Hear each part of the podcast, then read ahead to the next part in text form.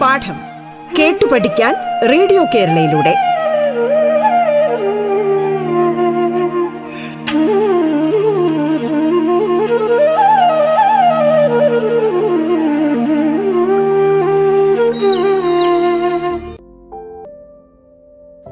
നമസ്കാരം. സംസ്ഥാന സർക്കാരിന്റെ ഓൺലൈൻ റേഡിയോ സംരംഭമായ റേഡിയോ കേരളയുടെ പാഠത്തിലേക്ക് ഏവർക്കും ഹൃദ്യമായ സ്വാഗതം. ഞാൻ Shanthi G P Pathanapuram Mount Tabor Girls ഹൈസ്കൂളിലെ മലയാളം അധ്യാപികയാണ്. വിദ്യാഭ്യാസ പ്രക്രിയയുടെ വിവിധ വശങ്ങളാണ് നാം കഴിഞ്ഞ ക്ലാസ്സിൽ ചർച്ച ചെയ്തത്. നമ്മുടെ നാട്ടിൽ നിലവിലിരിക്കുന്ന വിദ്യാഭ്യാസ സമ്പ്രദായത്തിൽ നിന്നുകൊണ്ട് എങ്ങനെയാണ് നമുക്ക് ഉയരങ്ങളിലേക്ക് എത്തിച്ചേരാൻ സാധിക്കുക എന്നാണ് ഇന്ന് നാം ചർച്ച ചെയ്യാൻ പോകുന്നത്. അതിന് അത്യാവശ്യമായി അടി അല്ലെങ്കിൽ അടിസ്ഥാനപരമായി ആദ്യം വേണ്ട ഗുണം വായനയാണ്. വായനയുടെ പ്രാധാന്യത്തെപ്പറ്റി ആദ്യം നമുക്ക് ചില കാര്യങ്ങൾ നോക്കാം. എട്ടാം ക്ലാസ്സിൽ പുതിയ അധ്യാപകൻ വന്നപ്പോൾ കുട്ടികളുടെ വിവരം ഒന്ന് പരിശോധിക്കാം എന്ന് വെച്ചു. ഒരു സിമ്പിൾ ചോദ്യം അദ്ദേഹം ചോദിച്ചു. ആരാണ് നമ്മുടെ രാജ്യത്തിന്റെ പ്രസിഡന്റ്? ഒരു കുട്ടിക്കും ഉത്തരമില്ല. എങ്ങനെ ഈ കുട്ടികളെ പഠിപ്പിക്കും എന്ന് ചിന്തിക്കുമ്പോഴാണ് ഒരു കുട്ടി ഉത്തരവുമായി എണീറ്റത്. ഞാൻ പറയാം സാർ. ഹാവു സമാധാനമായി. വിവരമുള്ള ഒരു ഒരാളെങ്കിലും ഈ ക്ലാസ്സിൽ ഉണ്ടല്ലോ. അദ്ദേഹം സമാധാനിച്ചു. വേലായുധേട്ടൻ കുട്ടി പറഞ്ഞു. അന്താളിച്ച് നിൽക്കുകയാണ് അധ്യാപകൻ. കുട്ടി വീണ്ടും തുടർന്നു. എന്റെ അയലത്തെ വേലായുധേട്ടനാണ് സാർ പ്രസിഡന്റ്. ഉറപ്പായിട്ടും ആണ് സാർ. സ്കൂളിലെ പി ടി എ പ്രസിഡന്റ് നമ്മുടെ വേലായുധേട്ടൻ തന്നെയാണ്. കുട്ടിക്ക് അത്രേ അറിയൂ. ഇന്ത്യ മഹാരാജ്യത്തിന് ഒരു പ്രസിഡന്റും പ്രധാനമന്ത്രിയും ഉണ്ട് എന്ന കാര്യം കുട്ടികൾക്ക് അറിഞ്ഞുകൂടാ. അവരത് അറിയാൻ ഇതുവരെയും ശ്രമിച്ചിട്ടുമില്ല. ഇന്നത്തെ തലമുറയുടെ ഒരു സാമാന്യ സ്ഥിതി ഇതാണ്. വാട്സപ്പ് ഫേസ്ബുക്ക് വിവരങ്ങളല്ലാതെ മറ്റൊന്നും പഠിക്കാൻ അവർക്ക് താല്പര്യമോ നേരമോ ലഭിക്കുന്നില്ല അല്ലെങ്കിൽ അവരതിന് ശ്രമിക്കുന്നില്ല. പുസ്തകങ്ങൾ ഇന്ന് ഇന്റർനെറ്റിലും ലഭ്യമാണ്. എന്നാലും അത് വായിച്ച് സമയം വേസ്റ്റ് ആക്കുന്നത് എന്തിനാണ് എന്നാണ് പലരുടെയും ചോദ്യം. മൊബൈൽ വന്നതിന് ശേഷം ഓർമ്മശക്തി തന്നെ കുറഞ്ഞു പോയിട്ടുണ്ട് എന്ന് പഠനങ്ങൾ തെളിയിക്കുന്നു. ഒരു നമ്പറും കാണാതെ നമുക്ക് അറിഞ്ഞുകൂടാ ഒന്നും കാണാതെ പഠിക്കേണ്ട ആവശ്യവും ഇല്ലാതായിരിക്കുന്നു. ഒരു മണ മനക്കണക്കും അറിയേണ്ട ആവശ്യവും ഇന്നില്ല. കൂട്ടാനും കുറയ്ക്കാനും മൊബൈൽ റെഡിയാണ്. മുമ്പ് കാലത്ത് ഒന്ന് കൂട്ടാനും കുറയ്ക്കാനും കൈയിലെയും കാലിലെയും വിരലുകൾ തികയുകയില്ലായിരുന്നു. ഇന്ന് മൊബൈൽ ഉണ്ടെങ്കിൽ ഒറ്റ വിരലുകൊണ്ട് നമുക്ക് ഏത് സംഖ്യ വേണമെങ്കിലും ഏത് വിനിമയം വേണമെങ്കിലും ചെയ്യാവുന്നതാണ്. മൊബൈൽ ഇല്ലാത്ത ഒരു ലോകം ഇന്നില്ലാതായിരിക്കുന്നു ചൊല്ലാനുള്ളതൊക്കെ ഇപ്പോൾ മൊബൈലിലാക്കി വെച്ചിരിക്കുകയാണ് നിങ്ങളും അല്ലേ? കാണാതെ പഠിക്കാതെ കാര്യം നേടാനാണ് എല്ലാവർക്കും ആഗ്രഹവും താല്പര്യവും. പരീക്ഷയ്ക്ക് വളരെ എളുപ്പം എല്ലാം മൊബൈൽ പകർത്തി വെച്ചിരിക്കുന്നത് നോക്കി പോവുകയാണ്. ഇപ്പോൾ ഒരു ഇലക്ട്രോണിക് വാച്ച് ഉണ്ട് അത് കണ്ടാൽ വാച്ച് പോലെ ഇരിക്കും. വാച്ചിലൊന്ന് സ്പർശിച്ചാൽ അത് മൊബൈൽ പോലെയാണ്. ഒരായിരം ഉത്തരങ്ങൾ അതിൽ ഭീഡ് ചെയ്ത് വെച്ചിരിക്കും. മൊബൈൽ വാങ്ങി വെച്ചാലും നമ്മുടെ കുട്ടികൾ ഇതുപയോഗിച്ച് കോപ്പി അടിക്കും. അവരെ പറഞ്ഞിട്ടെന്താ? പഠിച്ചൊന്നും തലയെ കയറണ്ടേ? അല്ലെങ്കിൽ അതിന് മെനക്കെടാനുള്ള ഒരു മനസ്സ് വേണ്ടേ? പഠിക്കാത്ത മതക്കാരും രാഷ്ട്രീയക്കാരും വേസ്റ്റായി മാറുന്നതും വികാരജീവികളായി തീരുന്നതും ഇന്ന് പതിവ് കാഴ്ചയാണ്. ഇത്തരക്കാർക്ക് മതം അറിയില്ല രാഷ്ട്രീയവും അറിയില്ല. പഠിച്ചാലേ വിവേകം ഉണ്ടാവുകയുള്ളൂ. വിവേകം വേണമെങ്കിൽ അല്ലെങ്കിൽ വിവേകമുണ്ടെങ്കിൽ പഠിക്കാത്തതും നമുക്ക് അറിയാൻ സാധിക്കും. പഠിപ്പും പരിചയവും വേണം എന്നർത്ഥം. പാചകപുസ്തകം മുന്നിൽ വെച്ച് പെട്ടെന്ന് ഒരു പലഹാരം ഉണ്ടാക്കണമെന്ന് വെച്ചാൽ സംഗതി നടക്കില്ല. മുമ്പേ പരിചയം വേണം. പാചക പരിചയമുള്ളവർക്ക് എന്തുണ്ടാക്കാനും ഇഷ്ടവും അറിവും ഉണ്ടായിരിക്കും. അങ്ങനെയുള്ളവർക്ക് വിരുന്നുകാർ വന്നാൽ എല്ലാം നിമിഷം കൊണ്ട് സാധിക്കുകയില്ലേ? അവരുടെ പാചകമേന്മ നാലാൾ അറിയുകയും ചെയ്യും. എന്നാൽ ഇന്നത്തെ തലമുറയോ എന്തെങ്കിലും ഒന്ന് പാചകം ചെയ്യണമെങ്കിൽ യൂട്യൂബ് പരിശോധിക്കുന്നത് വളരെ സർവസാ സർവസാധാരണമായിരിക്കുന്നു. ഇപ്പോൾ ഞാൻ പറഞ്ഞു വന്നത് നമുക്ക് നമ്മുടെ ചുറ്റുപാടുമുള്ള അല്ലെങ്കിൽ നമ്മുടെ ജീവിതത്തിലെ അടിസ്ഥാനപരമായ എല്ലാ കാര്യങ്ങളെ കുറിച്ചും ഒരു സാമാന്യ വിവരവും ബോധവും വേണം എന്നാണ്. അതിന് എന്താണ് നമ്മൾ ചെയ്യേണ്ടത്? വായിക്കണം. നമുക്ക് പത്രങ്ങൾ വായിക്കാം. പത്രങ്ങൾ വായിച്ചുകൊണ്ട് തുടങ്ങാം. പത്രം വായിക്കുമ്പോൾ അതിൽ നിന്ന് എന്തെങ്കിലുമൊക്കെ അറിയണം അല്ലെങ്കിൽ വിവരം ഉണ്ടാകണം എന്ന ഒരു ബോധത്തോടെ വേണം വായിക്കാൻ. ചീഞ്ഞു നാറുന്ന റിപ്പോർട്ടുകളും കഥകളും വായിച്ച് നിങ്ങളുടെ സമയം വെറുതെ പാഴാക്കി കളയരുത്. വലിയ അഴിമതി കഥകൾ വായിച്ച് വെറുതെ നമ്മൾ ഞെട്ടി ഞെട്ടി സമയം കളയണ്ട. നാളെ അഴിമതിക്കാരനെ വെറുതെ വിട്ടെന്ന് കേൾക്കാം. ഞെട്ടിയതൊക്കെ വെറുതെ ആയിപ്പോയെന്നും വരാം. ലോകത്തെ സംഭവവികാസങ്ങളും മാറ്റങ്ങളും നമുക്ക് ഇഷ്ടമില്ലെങ്കിലും വായിച്ചറിയണം. കേരളത്തിൽ ഇന്ദിരാഗാന്ധി വന്ന കാലത്ത് ഒരു എം എൽ എ സ്വാഗത പ്രസംഗത്തിൽ ഇന്ദിരയെ വാഴ്ത്തിയത് ഇങ്ങനെയാണ് മഹാനായ ഗാന്ധിയുടെ മഹതിയായ പുത്രി ഇന്ദിരാഗാന്ധിക്ക് മലയാളം അറിയാത്തത് കൊണ്ട് രക്ഷപ്പെട്ടു. പക്ഷേ ആ എം എൽ എയുടെ വിവരം നാട്ടുകാരെല്ലാം അറിഞ്ഞില്ലേ? വിദ്യ കൊണ്ട് അറിയേണ്ടത് അറിയാതെ വിദ്വാനെന്ന് നടിക്കുന്നു ചിലർ എന്ന് പൂന്താനം പാടിയിട്ടുള്ളത് നിങ്ങൾ കേട്ടിട്ടുണ്ടോ? അപ്പൊ നമ്മൾ വിദ്വാൻ എന്ന് നടിച്ചാൽ പോരാ. പിന്നെ എന്താണ്? യഥാർത്ഥ വിദ്വാനാകണം. അതിനെന്താണ് ചെയ്യേണ്ടത്? വിദ്യ കൊണ്ട് അറിയേണ്ടത് അറിയേണ്ട പോലെ അറിയണം. വിവരം ഉണ്ടാകണം എന്നർത്ഥം. മറ്റുള്ളവർക്ക് അല്ലെങ്കിൽ നമ്മുടെ ചുറ്റുമുള്ളവർക്ക് വിവരം നമുക്കുള്ള വിവരം പകർന്നു നൽകുവാനുമുള്ള മനസ്സുണ്ടാകണം. നമ്മുടെ സമ്പാദ്യത്തിലെ ഒരു ചെറിയ പങ്കെങ്കിലും ഇതുപോലെയുള്ള അറിവ് നേടുന്ന കാര്യത്തിൽ അല്ലെങ്കിൽ നല്ല പുസ്തകങ്ങൾ വായിക്കുന്നതിന് വേണ്ടി വാങ്ങുന്നതിന് വേണ്ടി വിനിയോഗിച്ചുകൂടെ? അടുത്തതായി നല്ല വിജയം നേടുന്നതിന് നമുക്കുണ്ടായിരിക്കേണ്ട ഒരു ഗുണമാണ് ലക്ഷ്യബോധം. ചേരി തുറക്കലിലെ സൈനാസിൽ ഇപ്പോഴും ബഹളാണ്. മെഡിക്കൽ എൻട്രൻസ് പരീക്ഷയുടെ ഒന്നാം റാങ്ക് ഇത്തവണ പടികയറി വന്നത് ആ വീട്ടിലേക്കാണ്. ആഹ്ലാദ നിറവിലാണ് റാങ്കുകാരിയായ Hiba. S S L C പരീക്ഷയുടെ വിജയഭേരിക്ക് പിന്നാലെ എത്തിയ പ്ലസ് ടു പരീക്ഷാ ഫലവും മലപ്പുറത്തിന് പൊൻതിളക്കം ചാർത്തിക്കൊടുത്തു. തൊട്ടു പിറകെ എത്തിയ മെഡിക്കൽ പ്രവേശന പരീക്ഷയിലും ജില്ലയുടെ വിജയത്തിന് പത്തര മാറ്റാണ് ആദ്യത്തെ പത്ത് റാങ്കുകാരിൽ മൂന്ന് പേരും മലപ്പുറത്തുള്ളവരായിരുന്നു. ലക്ഷക്കണക്കിന് കുട്ടികൾ എഴുതിയ എൻട്രൻസ് പരീക്ഷയിൽ വിജയം നേടിയ ഹിബ പറഞ്ഞ കാര്യം എന്താണെന്ന് അറിയാമോ കുട്ടിയുടെ വാക്കുകളിലൂടെ തന്നെ നമുക്ക് പോകാം. ഞാൻ ഒരു സാധാരണ പെൺകുട്ടിയാണ്. മറ്റുള്ളവർക്കില്ലാത്ത പ്രത്യേകതകളൊന്നും തന്നെ എനിക്കില്ല. ഇടത്തരം വീട്ടിലാണ് ജനി ജനിച്ചത്. മോശമില്ലാതെ പഠിച്ചു. താഴ്ന്ന ക്ലാസ്സുകളിൽ നിന്ന് നന്നായി പഠിച്ചിരുന്നു. ഒരു ലക്ഷ്യം എനിക്ക് അന്നേ ഉണ്ടായിരുന്നു. അത് എത്തിപ്പിടിക്കുവാൻ പരിശ്രമിച്ചു. പത്താം ക്ലാസ് കഴിയുമ്പോൾ തന്നെ അങ്ങനെ ഒരു ലക്ഷ്യബോധമുണ്ടെങ്കിൽ മെഡിക്കൽ പ്രവേശന പരീക്ഷ പാലികേറ മലയല്ല പഠനത്തിന് കൃത്യമായ ചിട്ടയും ക്രമവും ഉണ്ടെങ്കിൽ ആർക്കും സാധിക്കാവുന്നതേ ഉള്ളൂ അത്. അങ്ങനെയാണ് എനിക്കും അത് സാധിച്ചത് എന്നാണ് ആ കുട്ടി പറഞ്ഞത്. അവളുടെ വാക്കുകളിൽ നിന്ന് നിങ്ങൾക്ക് എന്ത് മനസ്സിലായി കുഞ്ഞുങ്ങളെ? നമുക്ക് നല്ലൊരു ലക്ഷ്യബോധം വേണം. ആ ലക്ഷ്യബോധത്തിന് അനുസരിച്ച് ചിട്ടയായ പ്രവർത്തനവും നമ്മൾ ചെയ്യണം. എങ്കിൽ മാത്രമേ നമ്മുടെ ലക്ഷ്യത്തിൽ എത്തിച്ചേരുവാൻ സാധിക്കുകയുള്ളൂ. അപ്പോൾ ഇനി നമുക്ക് നമ്മുടെ പഠനം മെച്ചപ്പെടുത്തുവാൻ ചില വഴികൾ ഒന്ന് പരിശോധിച്ച് നോക്കിയാലോ? നമ്മുടെ വിദ്യാഭ്യാസ രംഗം അനുദിനം മത്സരം വർദ്ധിച്ചു വരികയാണ് അല്ലെ? പ്രാഥമിക തലം മുതൽ പ്രൊഫഷണൽ കോളേജ് വരെയുള്ള മിക്ക വിദ്യാർത്ഥികളുടെയും പഠന രീതികൾ ശാസ്ത്രീയമല്ല എന്നാണ് പഠനങ്ങൾ സൂചിപ്പിക്കുന്നത്. പഠനം ഏറെ സങ്കീർണമായ ഒരു മാനസിക പ്രക്രിയയായതിനാൽ ഉത്കൃഷ്ടമായ ശൈലികൾ തന്നെ സ്വീകരിക്കുമ്പോഴാണ് പഠന മുന്നേറ്റം സാധിക്കുന്നത്. അതിന് സഹായകമാക്കാവുന്ന ചില വഴികളാണ് നാം ഇനി പരിശോധിക്കാൻ പോകുന്നത്.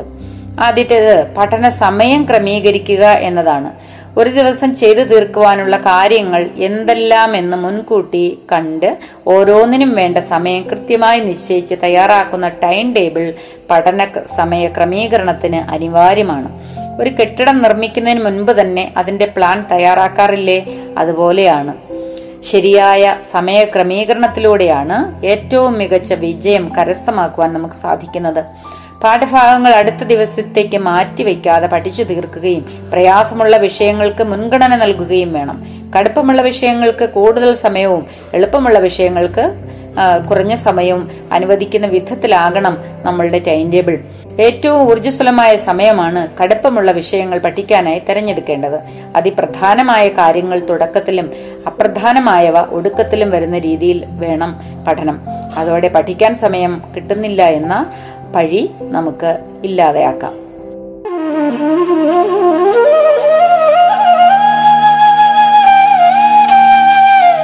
പാഠം കേട്ടു പഠിക്കാൻ റേഡിയോ കേരളയിലൂടെ. പാഠത്തിൽ ഇനി ഇടവേള.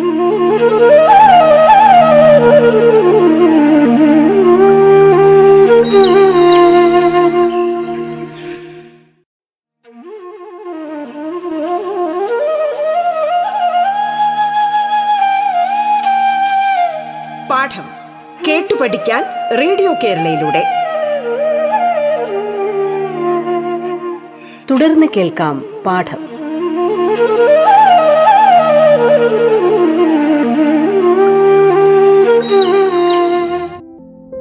രണ്ടാമത്തേത് പഠനത്തിലുള്ള നല്ല അന്തരീക്ഷം ഒരുക്കുക എന്നതാണ്. പഠിക്കാൻ വേണ്ടി പ്രത്യേക സ്ഥലം ഉണ്ടാവുന്നത് നല്ലതാണ്.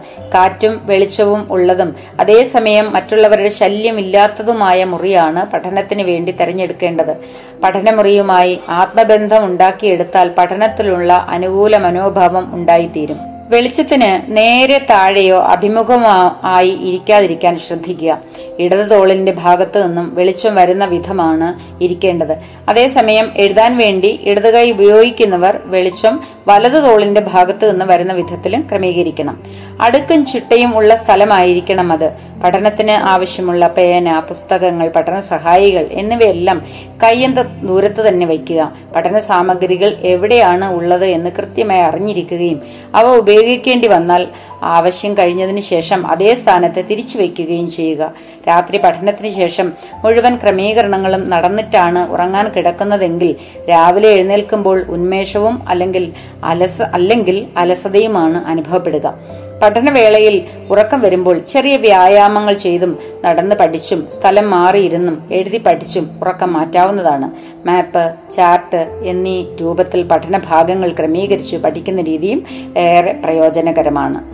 മൂന്നാമത്തെ കാര്യം ആവർത്തിച്ചുള്ള പഠന രീതിയാണ് ആവർത്തനമാണ് ഓർമ്മശക്തി വർദ്ധിപ്പിക്കാനുള്ള ഏറ്റവും നല്ല മാർഗം. പഠനത്തിനിടയിൽ ഓരോ അധ്യായത്തിലെയും പ്രധാന ഭാഗങ്ങളുടെ ലഘു കുറിപ്പുകൾ തയ്യാറാക്കുകയും പഠനം അവസാനിപ്പിക്കുന്നതിന് മുൻപ് തൊട്ടു മുൻപ് ഒരു തവണയെങ്കിലും കുറിപ്പുകൾ വായിക്കുകയും ചെയ്യുക.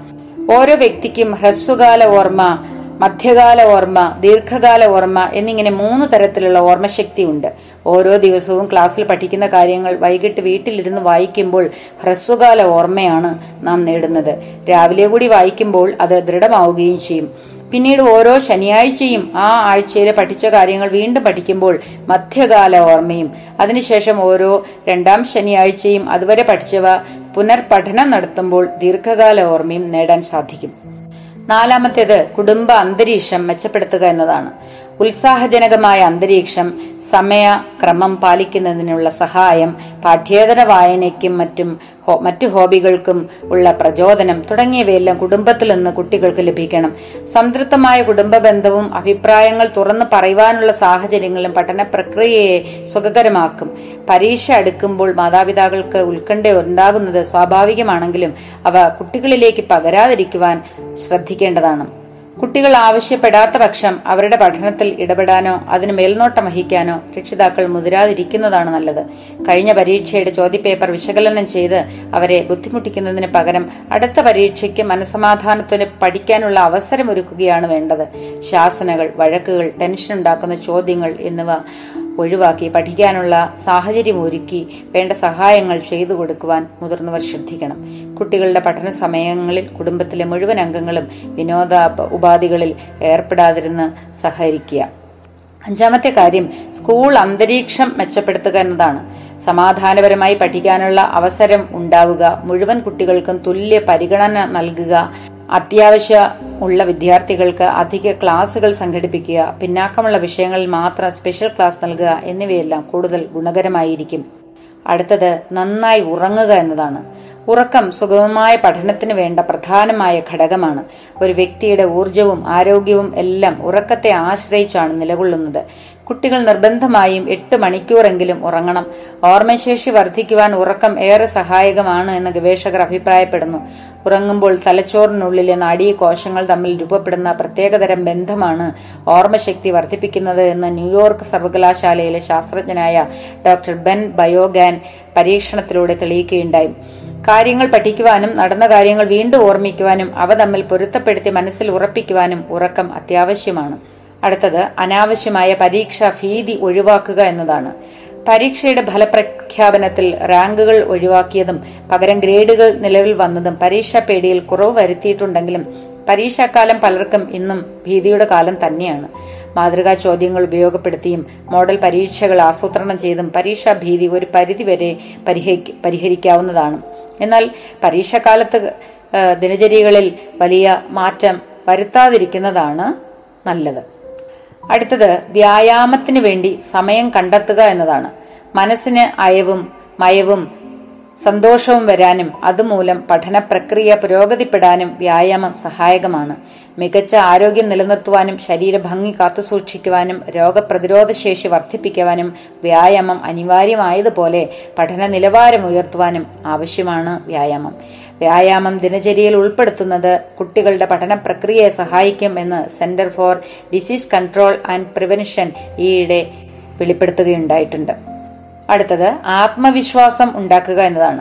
വലിയ ലക്ഷ്യം മുന്നിൽ കണ്ട് പഠനം ആരംഭിക്കുകയാണ് വേണ്ടത്. പിന്നീട് ആ ലക്ഷ്യത്തോട് വിശ്വസ്തത പുലർത്തി മുന്നേറുക കൂടി ചെയ്താൽ എല്ലാ വിഷയങ്ങളിലും നമുക്ക് ഉയർന്ന വിജയം തന്നെ കരസ്ഥമാക്കുവാൻ സാധിക്കും. നിങ്ങൾ ആരാകണം എന്ന് നിങ്ങൾ തന്നെ മനസ്സിൽ വിചാരിക്കുക. നിങ്ങൾ അത്തരത്തിൽ ഉള്ള വിചാരം നിങ്ങളെ ആ നിലയിൽ തന്നെ എത്തിക്കും എന്ന് മഹാത്മാഗാന്ധി പറഞ്ഞിട്ടുണ്ട്. പാതി വഴിയിൽ തളർന്നിരിക്കുന്നവർക്ക് ഒരിക്കലും വിജയികളാകുവാൻ സാധിക്കുകയില്ല. സ്ഥിരമായി അധ്വാനിക്കുന്ന മനസ്സും തന്റെ ഇടവും പരിശീലനത്തിലൂടെ നേടിയെടുക്കുക. കഴിവിലും സിദ്ധിയിലും വിശ്വസിച്ച് കഠിനാധ്വാനം ചെയ്യുമ്പോഴാണ് പരിശ്രമങ്ങളുടെ ഉദ്ദിഷ്ട ഫലം കരഗതമാകുന്നത്. ജീവിതത്തിൽ വിജയങ്ങൾ സ്വന്തമാക്കണമെന്ന അദമ്യമായ ആഗ്രഹമാണ് പ്രധാനം. നെഗറ്റീവായ ചിന്തകൾ ഉണ്ടാകുമ്പോൾ അവയെ പിഴുതെറിയുകയും ശുഭപ്രതീക്ഷയുള്ള ചിന്തകളാൽ മനസ്സ് നിറയ്ക്കുകയും വേണം. ആത്മവിശ്വാസത്തിന് ഉണ്ടാകാവുന്ന കുറവ് വ്യക്തി ജീവിതത്തെയും ഔദ്യോഗിക ജീവിതത്തെയും ദോഷകരമായി ബാധിക്കും. നീന്തൽ നടത്തം ഓട്ടം തുടങ്ങിയവയെല്ലാം മനസ്സിന്റെ ഭാരം കുറയ്ക്കുകയും ആത്മവിശ്വാസം ഉയർത്തുകയും ചെയ്യുന്ന കാര്യങ്ങളാണ്. പത്താമത്തെയും അവസാനത്തെയും മാർഗമാണ് കൗൺസിലിംഗ് പഠനത്തിൽ പിന്നാക്കമുള്ള വിദ്യാർത്ഥികളെ നിരന്തരം വിമർശിക്കുന്നതിന് പകരം പ്രശ്നങ്ങൾ മനസ്സിലാക്കി പരിഹാരത്തിന് ശ്രമിക്കുകയാണ് വേണ്ടത്. പഠന പാഠ്യേതര വൈകാരിക പ്രശ്നങ്ങൾ ചർച്ച ചെയ്യുന്നതിനും പരിഹാരം കണ്ടെത്തുന്നതിനും ഉള്ള കൗൺസിലിംഗ് പരിപാടികൾ വ്യാപകമാക്കുന്നത് ഈ മേഖലകളിലുള്ള വിപ്ലവാത്മകമായ മാറ്റങ്ങൾക്ക് വഴിയൊരുക്കും. ഇനി നമ്മുടെ തൊഴിലിനെ കുറിച്ചുള്ള ചില കാഴ്ചപ്പാട് ഒന്ന് പരിശോധിക്കാം. ഏത് തൊഴിലിനും മഹത്വം ഉണ്ട് എന്നുള്ളത് എല്ലാവരും അടിസ്ഥാനപരമായി മനസ്സിലാക്കിയിരിക്കേണ്ട ഒരു കാര്യമാണ്. വിദ്യാലയങ്ങളിൽ കുട്ടികളോടോ അല്ലെങ്കിൽ മാതാപിതാക്കളോടോ ആരാകണം നിങ്ങൾക്ക് എന്ന് ചോദിച്ചാൽ engineer doctor collector professor teacher nurse അങ്ങനെ ഉയർന്ന തരത്തിലുള്ള സർക്കാർ ഉദ്യോഗങ്ങൾ തന്നെയാണ്. ഇതിൽ നിന്ന് നമുക്ക് എന്താണ് മനസ്സിലാക്കാൻ പറ്റുന്നത്? എല്ലാവർക്കും ഉയർന്ന തരത്തിലുള്ള സർക്കാർ ഉദ്യോഗങ്ങളിൽ താല്പര്യമുണ്ട് അപ്പോൾ മറ്റ് ജോലികൾ മോശമാണ് എന്നാണോ? തൊഴിലിനെ കുറിച്ച് നമ്മുടെ നാട്ടിൽ ഇന്നുള്ള സങ്കല്പങ്ങൾ ഒരുപക്ഷെ വികലമാണ്. പണ്ടുകാലത്ത് എന്ത് പണിയെടുക്കാനും എല്ലാവരും തയ്യാറായിരുന്നു. പാടത്തും പറമ്പിലും പണിയെടുക്കുവാനും ചുമട് ചുമക്കുവാനും ആർക്കും മടിയില്ലായിരുന്നു. എന്നാൽ ഇന്നത്തെ കുട്ടികൾക്ക് മുതിർന്നവർക്കും ഇതിലൊന്നും തന്നെ താല്പര്യമില്ല. എങ്ങനെയെങ്കിലും ഒരു സർക്കാർ ജോലി സമ്പാദിച്ച് ജീവിതം സുരക്ഷിതമാക്കുക അല്ലെങ്കിൽ എങ്ങനെയും ധാരാളം പണം ഉണ്ടാക്കി ജീവിതം അടിപൊളിയാക്കുക ഈ രണ്ട് ആശയങ്ങൾക്ക് ആക്കം കൂടി വരുന്ന ഒരു കാലത്തിലാണ് നാം ജീവിച്ചുകൊണ്ടിരിക്കുന്നത്. മനുഷ്യ ജീവിതത്തിന്റെ അർത്ഥലക്ഷ്യങ്ങളെക്കുറിച്ച് മനസ്സിലാക്കാത്തത് കൊണ്ട് ആകാം ഒരുപക്ഷെ ഇത്തരത്തിലുള്ള ഒരു ചിന്താഗതി രൂപപ്പെട്ടു വരുന്നത്. മനുഷ്യൻ സ്വന്തം ജീവിതത്തിന്റെ അർത്ഥവും ലക്ഷ്യവും എന്ത് എന്ന് കണ്ടെത്തുക മന- മാനുഷികതയുടെയും ബന്ധങ്ങളുടെയും മഹത്വം ഉയർത്തിപ്പിടിക്കുന്നതായിരിക്കണം നമ്മുടെ ജീവിത ലക്ഷ്യം. മനുഷ്യൻ തന്റെ മഹത്വം മനസ്സിലാക്കുമ്പോഴാണ് അവൻ സഹജീവികളുമായി ബന്ധം പുലർത്തുന്നത് നല്ല ബന്ധം പുലർത്തുന്നത്. ബുദ്ധിയും സ്വതന്ത്ര ചിന്തയുമുള്ള ഒരേ ഒരു ജീവിയാണ് മനുഷ്യൻ. ഈ ബുദ്ധിയും സിദ്ധിയും ദൈവം നൽകിയത് തന്റെ ഉത്തരവാദിത്തം യഥോചിതം നിർവഹിക്കാൻ വേണ്ടിയാണ്. അത് തിരിച്ചറിയുവാനുള്ള ശ്രമം നമുക്ക് ഉണ്ടാകേണ്ടതാണ്. സ്വതന്ത്രമായ അവസ്ഥയിൽ മാത്രമേ നമുക്ക് നന്മകൾ വിവേചിച്ച് അറിയുവാൻ സാധിക്കുകയുള്ളൂ. ഏത് കാര്യത്തിലും എന്നതുപോലെ തിരഞ്ഞെടുക്കുന്ന തൊഴിലിന്റെ അല്ലെങ്കിൽ കരിയറിന്റെ കാര്യത്തിലും നമുക്ക് ഈ സ്വതന്ത്രമായ ഒരു ചിന്താഗതി ഉണ്ടാകേണ്ടതാണ്. അന്ധമായ തോന്നലുകൾക്കോ ബാഹ്യ സ്വാധീനങ്ങൾക്കോ കീഴടങ്ങാതെ സ്വയം പ്രേരിതവും തങ്ങളുടെ ഉള്ളിൽ നിന്ന് തന്നെ പ്രചോദിതവുമായ അറിവോടെയാണ് അത് നേടേണ്ടത്. സ്വന്തം ബുദ്ധിക്കും തനിമയ്ക്കും അന്തസ്സിനും അനുസരിച്ച് തെരഞ്ഞെടുപ്പ് നടത്തുവാനും ചിന്തിക്കുവാനും പ്രവർത്തിക്കാനും നമുക്ക് കഴിയണം. ഇതിൽ നിങ്ങൾ എന്ത് മനസ്സിലാക്കി? സ്വന്തം കഴിവും താല്പര്യവും ഉള്ള തൊഴിൽ കണ്ടെത്തുവാനും അത് സ്വീകരിച്ച് പരമാവധി കഴിവുകൾ അതിൽ വിനിയോഗിക്കുവാനും തയ്യാറാകുകയാണ് നാം ഓരോരുത്തരും ചെയ്യേണ്ടത്. ആയതിന് പ്രോത്സാഹനവും സാഹചര്യവും നൽകുവാൻ മാതാ മാതാപിതാക്കളും അധ്യാപകരും കൂടി ശ്രമിച്ചാൽ തൊഴിലിനെക്കുറിച്ചുള്ള നമ്മുടെ പരാതികൾ പരിഭവങ്ങൾ അല്ലെങ്കിൽ തെറ്റായ ചിന്തകളും ഒക്കെ മാറും. തൊഴിലിനെ സംബന്ധിച്ച തെറ്റിദ്ധാരണകൾ മാറ്റി യഥാർത്ഥ മഹത്വം തിരിച്ചറിഞ്ഞ് ഏത് തൊഴിലും അന്തസ്സുള്ളതാണ് എന്ന ഒരു ചിന്താഗതിയോടുകൂടി തൊഴിലിനെ പറ്റിയുള്ള മനോഭാവം നമ്മൾ വളർത്തിയെടുക്കുക. അപ്പോൾ നാം ഇതുവരെ ചർച്ച ചെയ്തത് നിലവിലുള്ള വിദ്യാഭ്യാസ സമ്പ്രദായത്തിൽ നിന്നുകൊണ്ട് എങ്ങനെയാണ് നമുക്ക് ഉയരങ്ങളിലേക്ക് എത്തിച്ചേരാൻ സാധിക്കുന്നത് എന്നതിന്റെ കുറച്ച് കാര്യങ്ങളാണ്. ഇതിന്റെ ബാക്കി ഭാഗം നമുക്ക് അടുത്ത ക്ലാസ്സിൽ ചർച്ച ചെയ്യാം. എല്ലാവർക്കും നന്ദി നമസ്കാരം.